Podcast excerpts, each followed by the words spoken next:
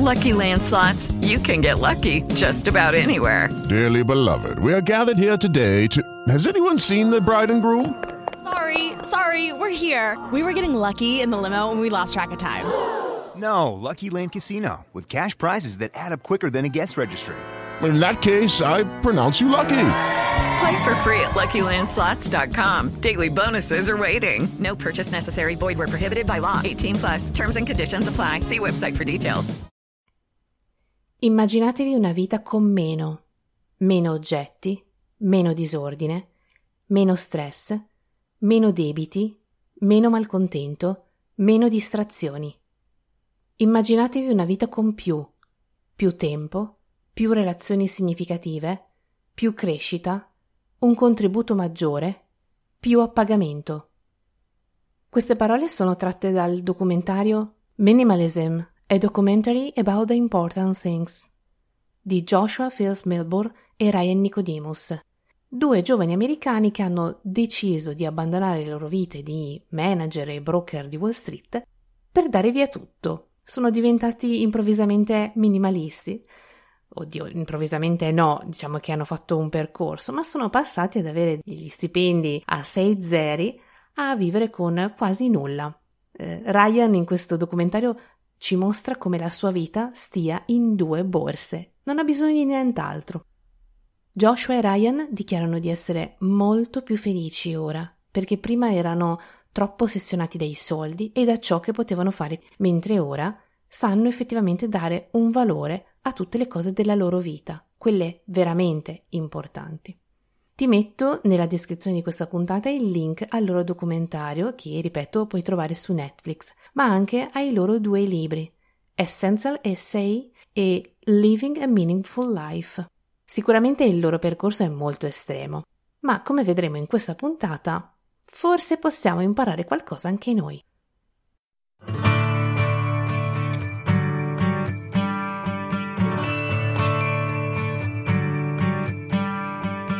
Less is More è un podcast in cui parlo di minimalismo, organizzazione e semplificazione della quotidianità, perché diciamocelo, la vita è un casino e se possiamo provare a renderla più semplice ci facciamo un grande regalo. Però ne parlo a modo mio.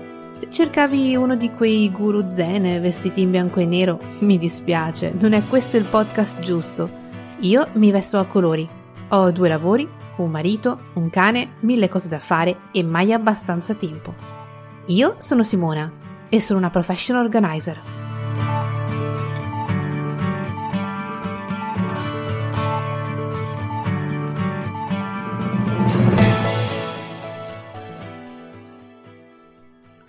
Buongiorno e benvenuto a quest'ultima puntata della prima stagione di Less is More. Se sei arrivato fino a qui, grazie mille per il tuo sostegno, per avermi ascoltato attraverso queste ormai 10, perché questa è la decima puntata. E che dire, ormai è agosto, quindi basta, cioè ci prepariamo per andare in ferie e ci rilassiamo, perché insomma sarebbe anche ora.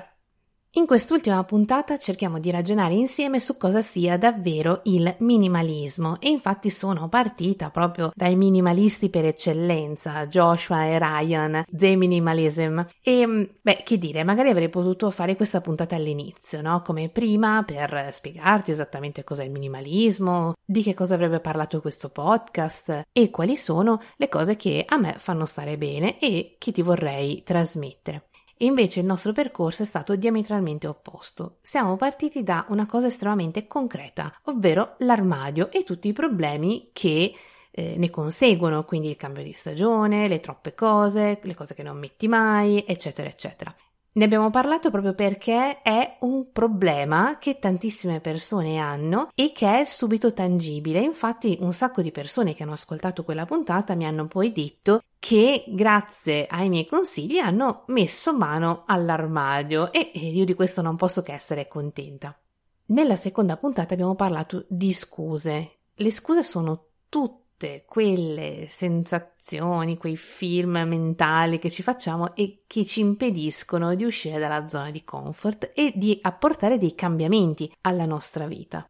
Insieme anche a quello di cui abbiamo parlato nella terza puntata, ovvero i ricordi, che sono una cosa sicuramente molto difficile da affrontare, ne abbiamo parlato approfonditamente. Spesso sono oggetti che ci tengono legati a un passato che purtroppo non può più tornare e su cui quindi dovremo fare delle riflessioni. Poi se ti ricordi abbiamo parlato di altre cose molto concrete. I clutter, ovvero le cose inutili, gli acquisti sbagliati e il disordine, ovvero tutto quel tempo, perché alla fine il disordine è tempo che noi perdiamo a sistemare oggetti, a pulire, a trovare una collocazione, eccetera quando invece potremmo fare ben altro, cose molto più divertenti, cose che ci piacciono molto di più. Infine, poi nelle puntate 7 e 8 abbiamo parlato invece di due fattori molto meno concreti, ma da non sottovalutare, ovvero tutti quegli appuntamenti che non ci danno felicità, non ci fanno sentire bene, ma che in qualche modo ci sentiamo costretti a rispettare, quindi abbiamo parlato di come dire di no, e di energie negative, quindi tutta una serie di persone, atteggiamenti, circostanze che non ci fanno assolutamente bene. Nella puntata scorsa, invece, che era la numero 9, abbiamo parlato di un concetto molto vicino al concetto stesso di minimalismo, il quanto basta, cioè la ricerca della quantità giusta di oggetti da possedere. Se cerchiamo la parola minimalismo sul dizionario Garzanti, la definizione che troviamo è semplice, di gusto molto sobrio. Ma possiamo ridurre il minimalismo a dire che è qualcosa di semplice? Secondo me no. Questa definizione mi sa tanto di qualunquismo, in un certo senso, come se il minimalismo fosse soltanto il buttare tutto, l'eliminare tutto, il vivere con poco, con niente, e che quindi anche un homeless sia un minimalista, ma non è affatto così. Io credo che la vera differenza nella vita di un minimalista o di un aspirante tale la faccia la scelta. Noi tutti siamo alla costante ricerca di qualcosa che ci renda felici, di qualcosa che vada a riempire i buchi e i vuoti che abbiamo dentro di noi, perché tutti ne abbiamo, anche io, anche tu sicuramente. Ci sono le giornate in cui siamo più felici, le giornate in cui siamo più tristi, i momenti down, i momenti in cui siamo super carichi, ma tutti quanti abbiamo dei vuoti, dei, dei buchi. Ora, la scelta è come riempire quei vuoti. Ci sono mille modi, compreso vivere una vita sconsiderata, magari sempre alla ricerca della botta di adrenalina che ci faccia sentire vivi. Non è questo il podcast giusto e non mi dilungherò su questi esempi. Per rimanere in tema con il nostro podcast diremo invece che tanti vuoti li riempiamo acquistando cose, cose di cui, come abbiamo visto in tutta questa cavalcata lunga 10 puntate, 9 volte su 10 probabilmente non ne abbiamo effettivamente bisogno, ma li acquistiamo perché ci piacciono oggettivamente, magari perché sono belli, anche se non sono utili, perché dobbiamo fare la gara con la nostra amica o con il vicino, perché vogliamo essere all'ultima moda. Ci sono sicuramente tanti motivi che spingono ad acquistare, ma tutti hanno bene o male l'unico denominatore di riempimento di un vuoto. La domanda da farsi è ovviamente: ma acquistare queste cose ci dà la felicità? Cioè la felicità è qualcosa che in qualche modo, anche indirettamente, acquistiamo? Probabilmente no. La felicità ci viene da altre cose, dallo stare bene con noi stessi, da un tramonto, dallo stare con le persone che amiamo. Queste sono situazioni in cui sicuramente proviamo felicità. La felicità che proviamo in un paio di scarpe nuove in quel momento lì è sicuramente molto alta, ma è qualcosa che si esaurisce molto in fretta e probabilmente dopo qualche giorno sentiamo la necessità, come una droga, di acquistare di nuovo qualcosa per riprovare l'ebbrezza di quella felicità. Quindi siamo eternamente insoddisfatti, acquistiamo, parziale soddisfazione, di nuovo insoddisfazione, di nuovo acquisto, eccetera, no? Ovviamente poi non è neanche tutto un problema nostro, nel senso che ci sono anche tanti fattori esterni che ci inducono a comportarci in questa maniera. Il marketing, la pubblicità, i social network ci mostrano vite esagerate, vite appaganti, vite super lusso con oggetti, cose che noi magari fino a quel momento lì non sapevamo neanche esistessero e ci fanno sorgere il bisogno di avere anche noi quell'oggetto, ma non è un bisogno reale, è qualcosa che ci viene indotto dall'esterno. Se poi, come dicevo prima, la nostra amica, il nostro amico ce l'ha, lo acquista, ecco che dobbiamo averlo per forza anche noi. E si ingenera la competizione. Il consumismo è tutto fondato sulla competizione tra persone e con la moda stessa. Come dicono nel documentario Ryan e Joshua, una volta esistevano quattro stagioni, adesso di stagioni ne esistono 52, perché ogni settimana ci sono nuove collezioni in uscita, nuovi oggetti, nuovi gadget e se tu non hai l'ultimo modello, sei uno sfigato, sei meno di zero. Essere minimalisti secondo me non è qualcosa che si fa da un giorno all'altro, è un percorso, è una crescita, è un decidere che vuoi qualcosa di diverso dalla tua vita per te. In questi anni io mi sono imbattuta in tanti blogger, in tanti cosiddetti esperti, in tantissimi libri, a partire da quello di Maricondo, famosissimo, che indirizzano tutti sulla strada del minimalismo e ognuno di loro ha la propria formula magica. Secondo me non esiste una formula magica, esiste la volontà di cambiare la propria vita e di dirigerla verso una vita con meno. Esistono secondo me alcuni passi, alcune prese di consapevolezza che dobbiamo fare se vogliamo indirizzare la nostra vita in questo senso. Quello che ti sto per raccontare è la mia esperienza, non pretendo che sia la migliore, non pretendo che sia l'unica, diciamo che sono degli spunti che io ti offro su quello che ho fatto io e che a me hanno sicuramente portato in una certa direzione e che non è ancora conclusa, eh? attenzione, il mio è un viaggio, secondo me sarà molto lungo, ma quantomeno è iniziato. Il primo passo che secondo me bisogna fare per decidere di avvicinarsi a una vita minimalista è decidere di vivere una vita più intenzionale. In parte ne abbiamo parlato nella puntata precedente, quando abbiamo parlato del quanto basta, quindi il decidere di vivere con una giusta quantità di oggetti e non con una quantità eccessiva, troppa. Però una vita intenzionale non è soltanto questo, è anche decidere di lasciare fuori tutte quelle voci, tutti quei messaggi che ogni giorno cercano di influenzare i nostri acquisti, la nostra vita. Certo, non è semplice, ma sicuramente con un po' di esercizio possiamo quantomeno provarci. Vivere intenzionalmente vuol dire guardarsi dentro, vuol dire identificare i nostri valori, vuol dire identificare cosa per me è importante, conoscermi davvero e riprendere il controllo sulle mie scelte. Quindi tutte le mie azioni, in questo caso potremmo parlare di tutti i miei acquisti, non saranno più dettati da qualcosa che mi viene suggerito dall'esterno, ma dalla mia reale necessità. A me piace quell'oggetto, ne ho bisogno, allora lo compro non lo sto acquistando perché ce l'ha l'influencer, non lo sto acquistando perché ce l'ha la mia amica, non lo sto acquistando perché sto facendo una gara con la società in generale perché devo sentirmi meno sfigata.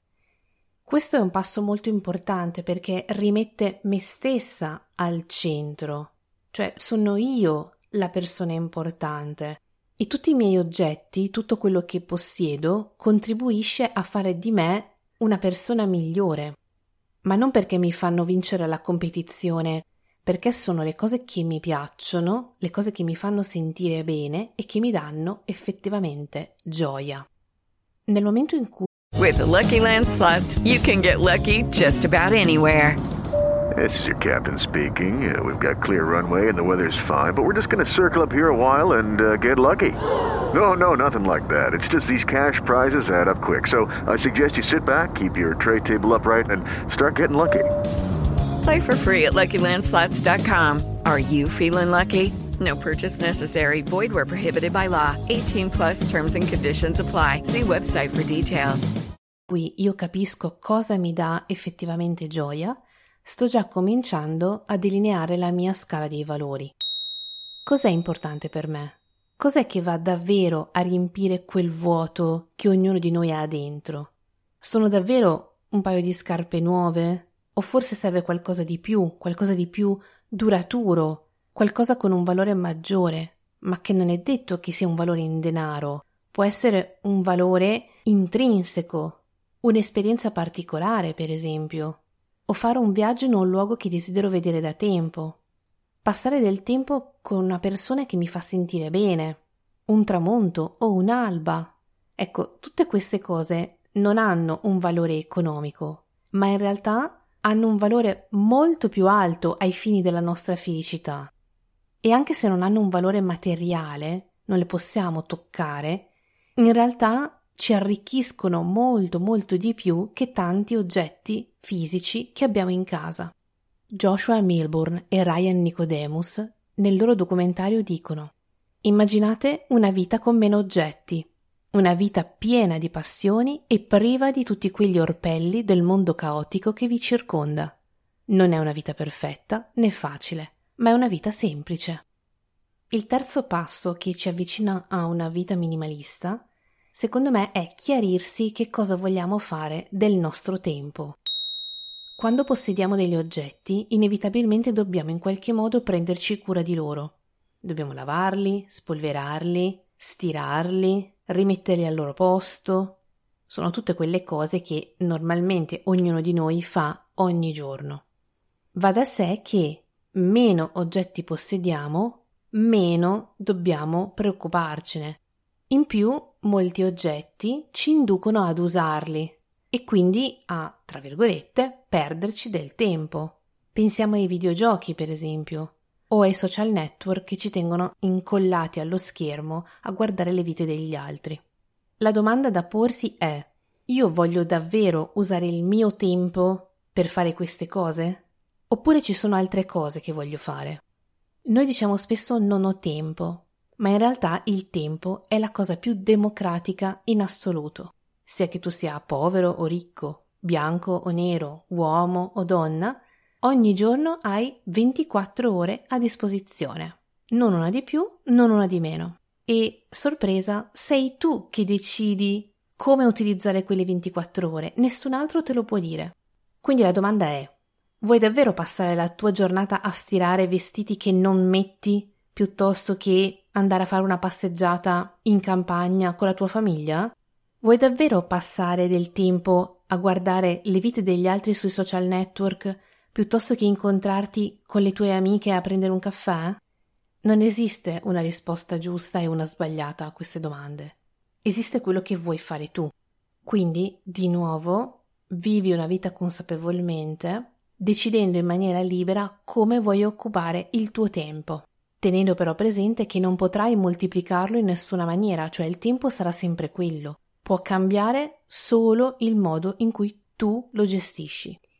Il quarto passo per avvicinarsi a una vita minimalista è tenere ben presente che ognuno di noi ha il proprio percorso e può quindi viverlo nella maniera che ritiene più idoneo per se stesso. Io per esempio non sarò mai una minimalista come Ryan e Joshua o come alcuni blogger che conosco qui in Italia. Tanto per dirne una, queste persone in generale si vestono quasi sempre in bianco e nero lo dico anche nella sigla, no? Lo fanno per una semplice ragione. Vestirsi sempre con gli stessi colori, soprattutto il bianco e il nero, favorisce gli abbinamenti e quindi si hanno bisogno di meno vestiti perché si moltiplicano le possibilità di vestirsi sempre in maniera differente, con meno cose. Però a me i colori accesi piacciono molto, così come mi piacciono le fantasie, i fiorati, le righe, i pois, mi fanno sentire bene e a mio agio. Quindi perché rinunciarci? Come forse ti ricordi, te l'ho raccontato nella prima puntata, quando vivevo insieme ai miei genitori avevo un armadio che probabilmente era più di due volte rispetto a quello che possiedo ora. E ti assicuro che, anche se è notevolmente diminuito, io a volte continuo a pensare di avere troppe cose e ad ogni cambio stagione trovo il modo di buttare almeno un paio di sporte di vestiti. Cioè, aspetta, non è che li butto proprio, li regalo, li dono, li faccio uscire di casa, ecco. Quando sono in vacanza, per esempio, non mi passerebbe neanche per l'anticamera del cervello di infilarmi in qualche negozio a fare shopping, perché sono troppo impegnata a guardarmi intorno, a vivere il posto in cui sono. Invece magari mi perdo in piccoli negozietti di artigianato locale. Quando sono stata a Tokyo mi infilavo in questi negozi che vendevano esclusivamente bacchette, quelle per mangiare, proprio esattamente quelle, di qualsiasi tipo, da quelle di legno usa e getta a quelle lavorate, quelle in oro, quelle intarsiate. Ce n'erano veramente di miliardi di tipi e prezzi e io mi incantavo a guardarle, avrei voluto acquistarne una di ogni tipo. Ecco sì, lì forse ne avrei comprati veramente tantissimi, ma mi sono trattenuta. Io non ho soprammobili ereditati in casa, a parte un paio di cose che mia suocera ha deciso di dare a suo figlio e quindi me le tengo. In realtà tutti i nostri soprammobili sono ricordi di viaggi, quindi per noi hanno un valore altissimo. Ma ti dico anche che molti di questi oggetti hanno un utilizzo quotidiano, quindi sono belli da vedere ma anche utili. Questo è il mio modo di essere minimalista. Come ti dicevo, ogni tanto, ed è successo anche nei mesi scorsi durante il lockdown, Apro dei cassetti, vedo cose e mi chiedo perché siano ancora lì e non le abbia ancora buttate. Il motivo è semplice. Non ero ancora pronta. Quindi se tu oggi, che stai ascoltando questo podcast, non sei ancora pronto, non te ne fare un cruccio. Pensaci, magari inizia da un cassetto piccolo, esploralo, vedi se c'è qualcosa che puoi eliminare e fallo un passettino alla volta. Non è necessario fare tutto insieme. E se ci sono cose che ami particolarmente, i libri per esempio, sono una cosa che amano in tanti, non farti scrupolo a tenerli. Tutto ciò che ti fa stare bene ha diritto di stare con te. In ultimo, come in tutti gli obiettivi che ci si danno nella vita, serve una motivazione. Trovane una molto forte che ti indirizzi sulla strada del minimalismo e perseguila. Una motivazione potrebbe essere quella della coscienza ambientalista ne abbiamo parlato un po' nella scorsa puntata, se ti senti molto vicina a queste cause di sostenibilità ambientale, ecco che il minimalismo è uno stile di vita che fa il caso tuo. Però confesso, ci possono essere anche delle motivazioni più banali. Nel mio caso, per esempio, c'è stato sicuramente il voler ammortizzare il tempo che dedico alle pulizie e allo stiro. Sono due cose che a me non piace fare e che trovo siano un grandissimo spreco del mio tempo. Tutto ciò che non volevo pulire, che non volevo lavare, l'ho eliminato, perché non mi interessava, evidentemente. Un'altra motivazione che potrebbe spingere a una vita minimalista è il desiderio di non essere stanziali.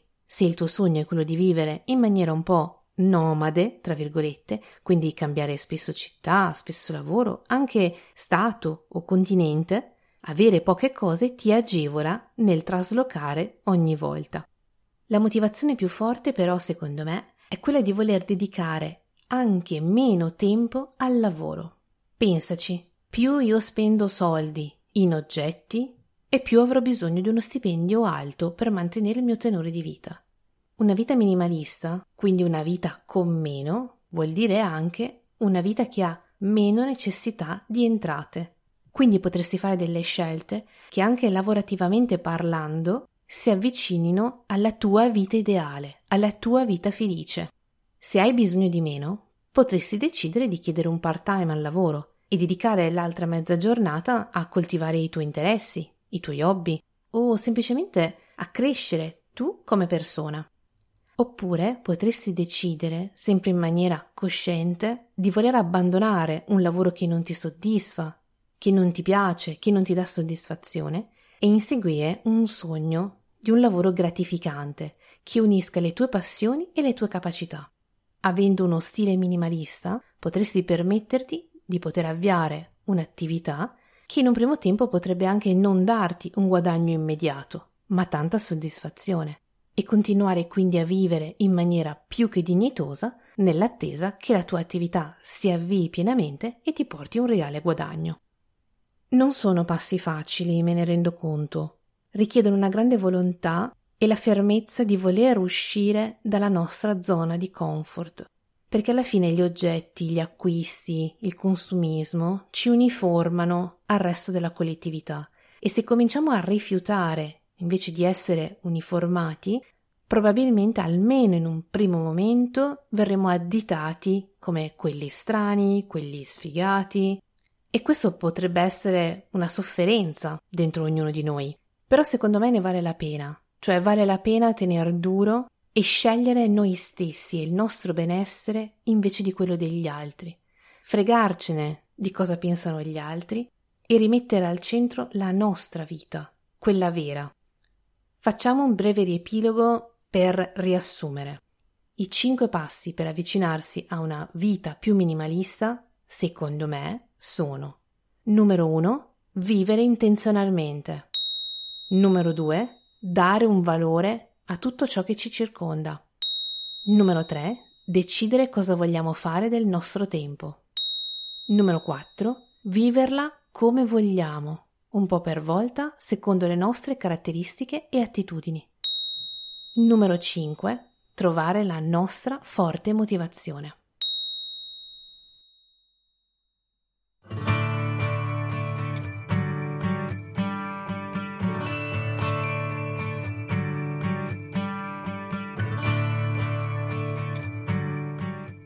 Mia cara amica, mio caro amico, si chiude qui la prima stagione di Less is More. Io ti ringrazio per avermi ascoltata, ti ringrazio per essere stato o stata in mia compagnia. Ho già in mente una seconda stagione, devo organizzarmi per registrarla, gestirla e ti sarei davvero grata se vorrai darmi dei suggerimenti su degli argomenti che vorresti sentire trattati.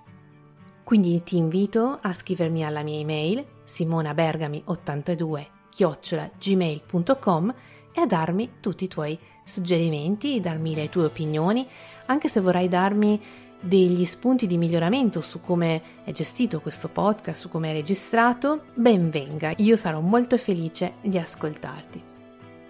Come sempre ti ricordo che se vorrai sostenere questo podcast puoi fare due cose la prima è parlarne ai tuoi amici, la seconda è andare su iTunes, mettere 5 stelle e scrivere una recensione. Tutti gli altri riferimenti e i link della puntata li trovi nella descrizione e beh, non mi resta altro che salutarti, ringraziarti ancora una volta per avermi scelta e avermi sostenuta in questo viaggio, percorso, avventura, chiamala come vuoi e spero di rivederti presto perché le mie idee sono veramente tante.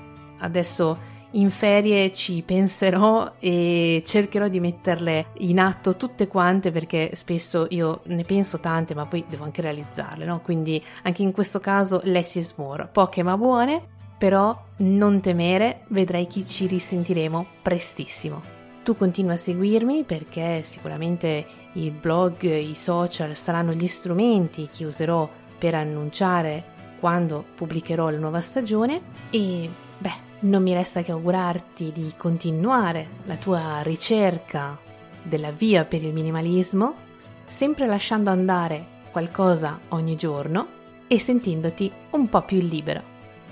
A presto!